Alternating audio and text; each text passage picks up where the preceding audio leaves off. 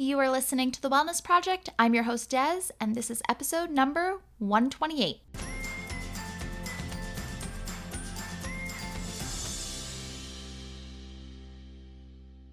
If you enjoy my podcast, I would greatly appreciate you leaving me a review on iTunes or Spotify or both.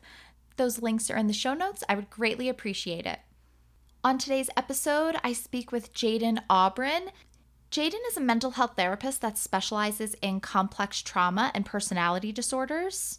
They use holistic and integrative techniques, which we will be talking about. Jayden's goal is to make mental health and understanding your body easily accessible so that people could take ownership of their mental health.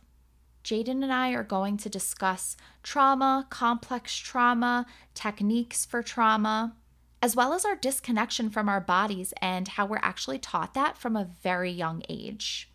Jayden's also going to give you tips on how to reconnect with your body. It's going to be such a great conversation. I'm really looking forward to it. So help me welcome Jayden. Hi, Jayden. Thank you so much for joining me. Hey, Desiree, I'm so happy to be here. Yeah, I'm really excited. I'm looking forward to this conversation. So, I would love for you to get us started with introducing yourself, who you are, sharing your story, how you got to where you are today? Yeah, for sure. So, yeah, I'm, uh, my name is Jayden Aubryn. I use they, them pronouns, and I am a therapist and a consultant and mental health educator. Uh, my specialties are complex trauma and personality disorders. And so I work a lot with healing individual trauma, but also doing consultation within a racial equity and you know how our systems of oppressions also um, you know examples of trauma and like um, presentations of trauma. Uh, but yeah how did i get here? Um, i knew i always wanted to be a therapist i had a, a brief detour where i wanted to be a music therapist and studied that for a while but I eventually came back to talk therapy got my bachelor's of psychology at Cleveland State University and my master's of social work at University of Kentucky. As I was like in my studies, I was really interested with borderline personality disorder based off of like you know some uh, family history of mental health and like my own engagement with mental health i just i thought that this idea of like emotional dysregulation and low sense of self and you know, all of that that is associated with borderline personality disorder is just really fascinating. And as I got more experience with that, I realized that personality disorders are really just an example, a presentation of trauma. We can see that there are usually extensive trauma histories for people with personality disorders. And how there's all this stigma that comes along with personality disorders when really, you know, people are trying their best, but they don't have the appropriate skills because they've experienced so much trauma and their bodies have been so focused on survival that they never really learned the skills to thrive in our current society. Uh, so yeah, that's kind of what got me started with uh, trauma in general. And then um, I ended up post uh, grad school uh, working with you know really vulnerable clients. A lot of people speak um, dealing with homelessness and substance use and personality disorders, psychosis, uh, a lot of trauma all of the time. I really just fell in love with that type of work and eventually went into private practice and opened up my own private practice uh, so I could focus more on specifically uh, clients who were experiencing anxiety and trauma. So that is how I got to where I am today. Oh, great. Thank you so much for sharing all of that. I have so many questions. So, I actually did hear some talk that whoever they are, but they are considering kind of changing the category of borderline personality disorder to a trauma disorder. Do you know anything about that or if that's true? Uh, there are many talks about changing personality disorders in many ways, and they've been talking about that for, you know, probably at least two decades now. I wouldn't really hold my breath. They're they're uh, considering changing pers some personality disorders to attachment disorders, trauma disorders. There's a neurodevelopmental like lens as well. I think there's a few other disorders that they're considering um, placing personality disorders in. You know, there's a there's a big controversy with personality disorders in general of just like we can't even define personality. Like if you take a psychology class and go over like how psychologists define personality, there is no consensus. So how can we say your personality is disordered when we can't even define what a personality is? Um, so I know there is a lot of excitement and a forward momentum in this idea of possibly changing this whole concept of personality disorders. Um, but I haven't heard too much about the consensus of what it would change to. In my opinion, I think it would be most helpful to change it to a, a trauma disorder um, as we learn more about complex trauma. But you know, complex trauma is also not in the current DSM, which is what therapists and mental health professionals use to diagnose. So we would have to get complex trauma probably into the DSM first before we could have personality disorders listed underneath it. Yeah, that's a great point. And for our listeners, can you define um, in your own terms how you define trauma versus complex trauma? Trauma is basically anything that makes you feel unsafe and that can be physically unsafe, emotionally unsafe, mentally unsafe. So, invalidation, you know, uh, lack of support, all these things, all that's trauma. It's kind of like you can have a physical trauma be a bruise or it could be a broken bone, right? There's this, this wide spectrum of trauma. But yeah, there's some injury done, there's, there's some level of unsafety. Generally, when people are thinking about trauma in a traumatic event, they're thinking about PTSD, right? Post traumatic stress disorder, where there was a singular or maybe just a couple of traumatic events that happened and it just really shaped your life. It it was such a big emotional, mental, possibly physical injury that your whole nervous system got dysregulated, your brain starts functioning in a different way, and your life kind of shifts after this event. When you have PTSD, you kind of get treatment for those events, that event or those events. Um, but usually there's like you can spot, you can you can say like it was this event that caused the injury. Now, complex trauma. Uh, complex trauma is this idea that your body feels perpetually unsafe. It's just it's always unsafe. So in like PTSD formation of trauma, this might be a car accident. And your body is like, ah, I got into a car accident on this street by a Wendy's when it was cloudy and there was someone in a, a pink hoodie walking nearby.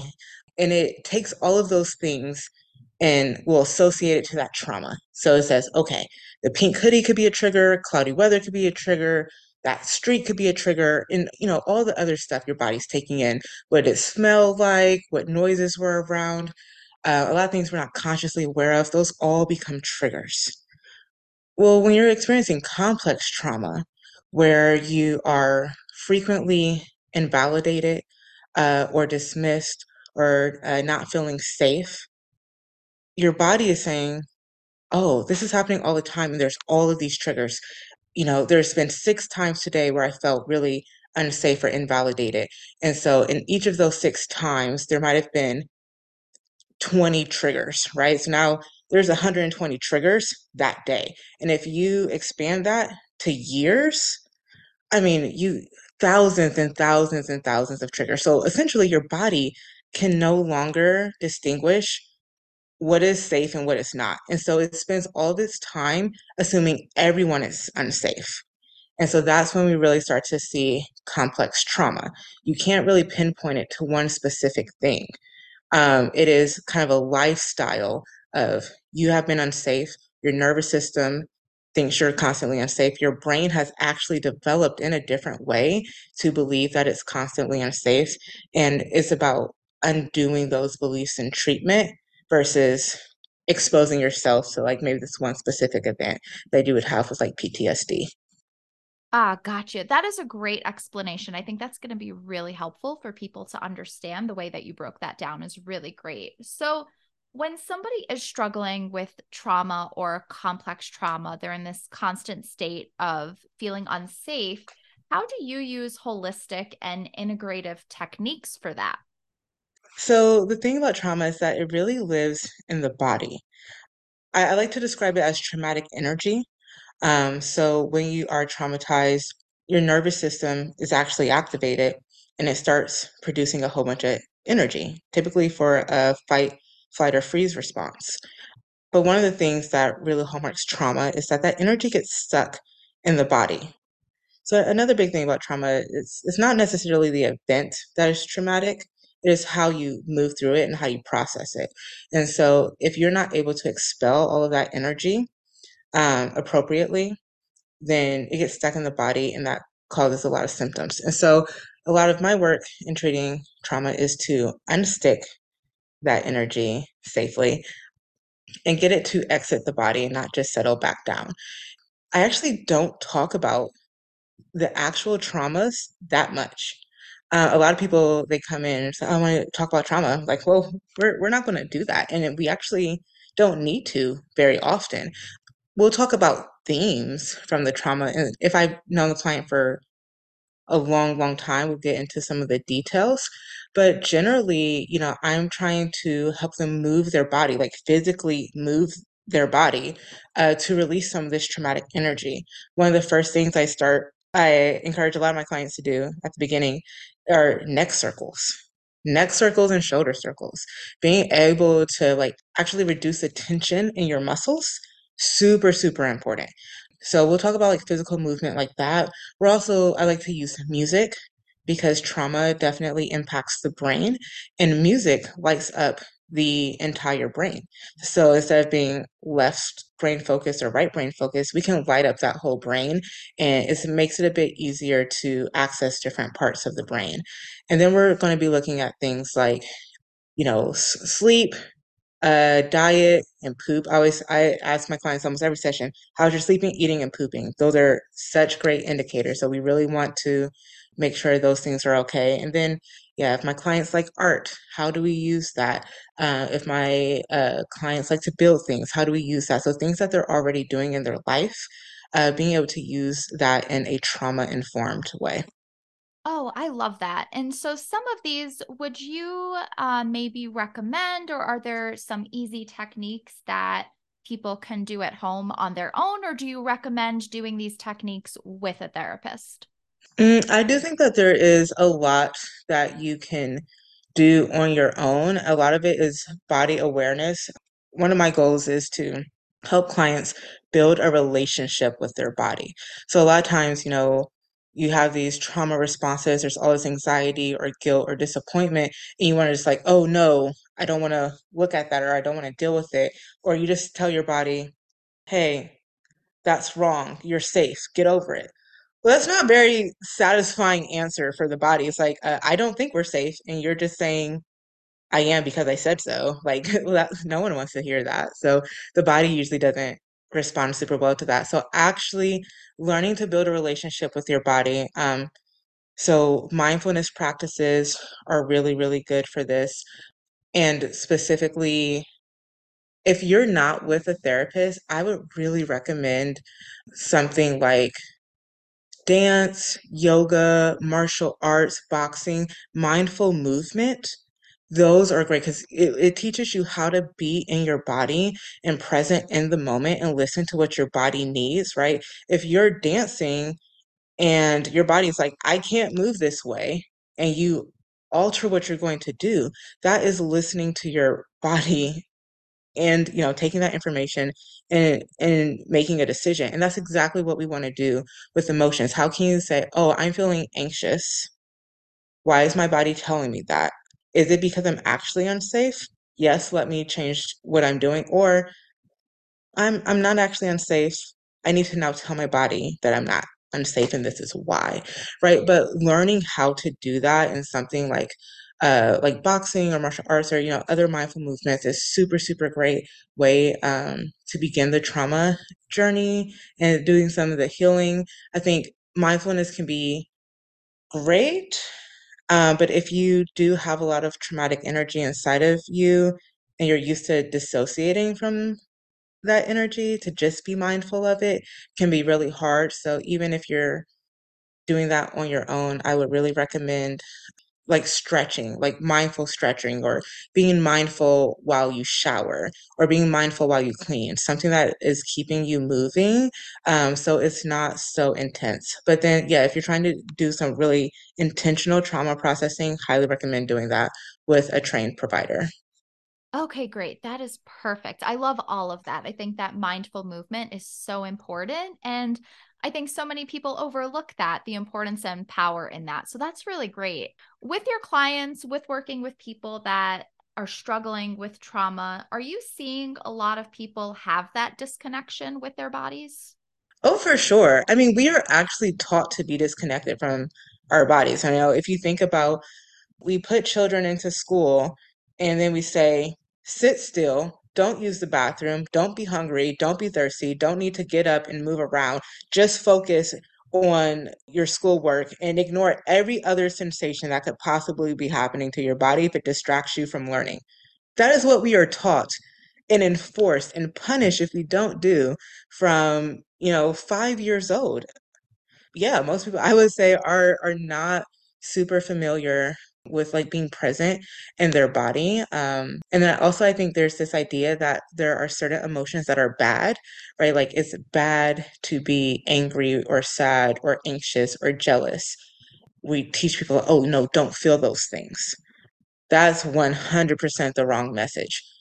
Feelings are your body's way of communicating with you, right? Anxiety is your body telling you that you don't feel safe.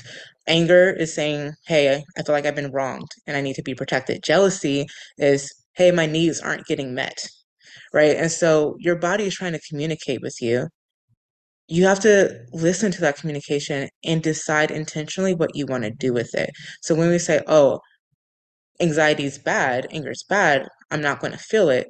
Well, that, that's not super helpful because your body's still going to keep making you feel that. And the more you ignore it, the louder it's going to yell at you.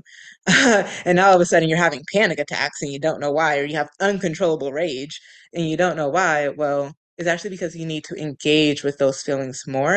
And I think if we stop labeling feelings as good or bad and just information, that would be super helpful. But yeah, I don't think most people are taught that. Oh, yeah, I fully agree. And I love that you brought that up that we're actually being taught to disconnect from our bodies. That's so true. And we see that, you know, in school from a young age, like you mentioned, but we see it at work too. I mean, there are jobs that are micromanage you so much that you have to ask to take a break or clock in or clock out for your break or you're only allowed you know a 20 minute lunch or a 30 minute lunch. So yeah that's so true. I never thought about it that way that we are constantly being taught to disconnect from our bodies. So i would imagine that process of trying to reconnect with our bodies to foster that connection again with our bodies is probably pretty difficult for a lot of people when society is telling us to disconnect from our bodies. It's so difficult. It's so difficult because not only do you not have experience with it, and so learning a new thing is difficult, you might not be around others who are able to do that. And, we learn so much by like social learning and watching others. And so if everyone around you is disconnected, it's also hard to learn how to be connected. And then you're the weird one. You know, if you're able to feel all of your feelings and people are like, what's wrong with you? So there there might be some social disadvantages to that depending on, you know, where you are. Um, and then there, because of like, you know, capitalism and just like the way our world is set up right now, sometimes there are actual concerns about being able to feel and express your emotions in the moment, right? You know, I would love if all of my clients could just cry whenever they wanted to cry because your body just needs to release some stuff or to just get up and start walking around because they're feeling anxious sitting down and it would be helpful to get up and move around and maybe help them focus. But unfortunately, in some environments, that might get you fired. That might get you yelled at, right? There, there might actually be real consequences uh, to doing some of those things. So part of the work is actually saying, is it safe to express your emotions in these ways? And if not, what are some alternatives that you can do? So that you can learn how to express your emotions in safer ways. And so uh, I think it is a really uh, a complex thing. I don't want to say like, oh, just go out and feel all your feelings. Well, you know, it's not that simple. You have to make sure that feeling your feelings is going to be more helpful than harmful. Yeah, that is absolutely true. Do you have any examples of ways that people can express their emotions in safe ways when it's not socially acceptable? You know, it, it really depends on, you know, what their body needs. I think a lot of times when we're talking about expressing, we're we're really thinking about externalizing and kind of releasing some of the emotional energy that is inside of your body. Ways to do that, um, writing things down can help cognitively and physically externalize uh, what's going on. Um, and then, especially if you want to rip up that piece of paper or ball it up and throw it away, that can be nice clenching your muscles and then relaxing them. Um, something that you can do pretty subtly. Uh, that's a technique called progressive muscle relaxation. A lot of times, if you were to look that up, they'll have you do a, your full body, but you can always just do one muscle. So clench your hands into a fist underneath a table or something, or you know, clench your back muscles. Um, it's a pretty subtle movement. Most people can't tell you're doing it, and then actively try to relax them give your hands a massage uh, can be a good way, or like any subtle massages.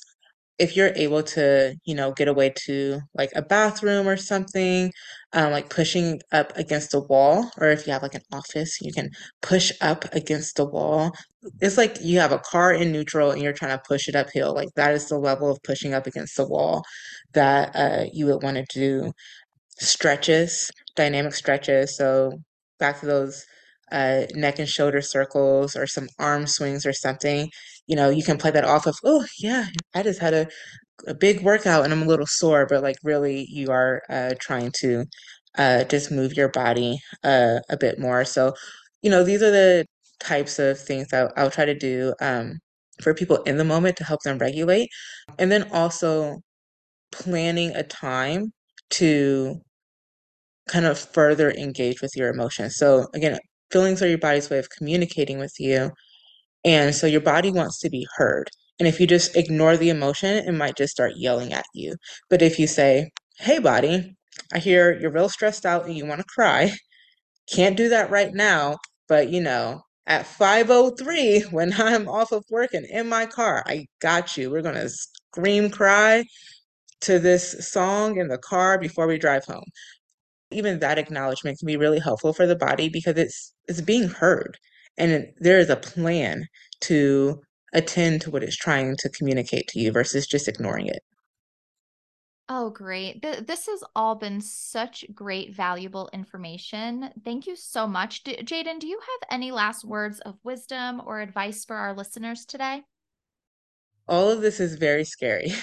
Um, I, I say this stuff like super easily, and um, you know, I talk about this a lot, so it comes like I, I say pretty naturally. But this is really hard work. Like getting to build a relationship with your body, all relationships are hard work.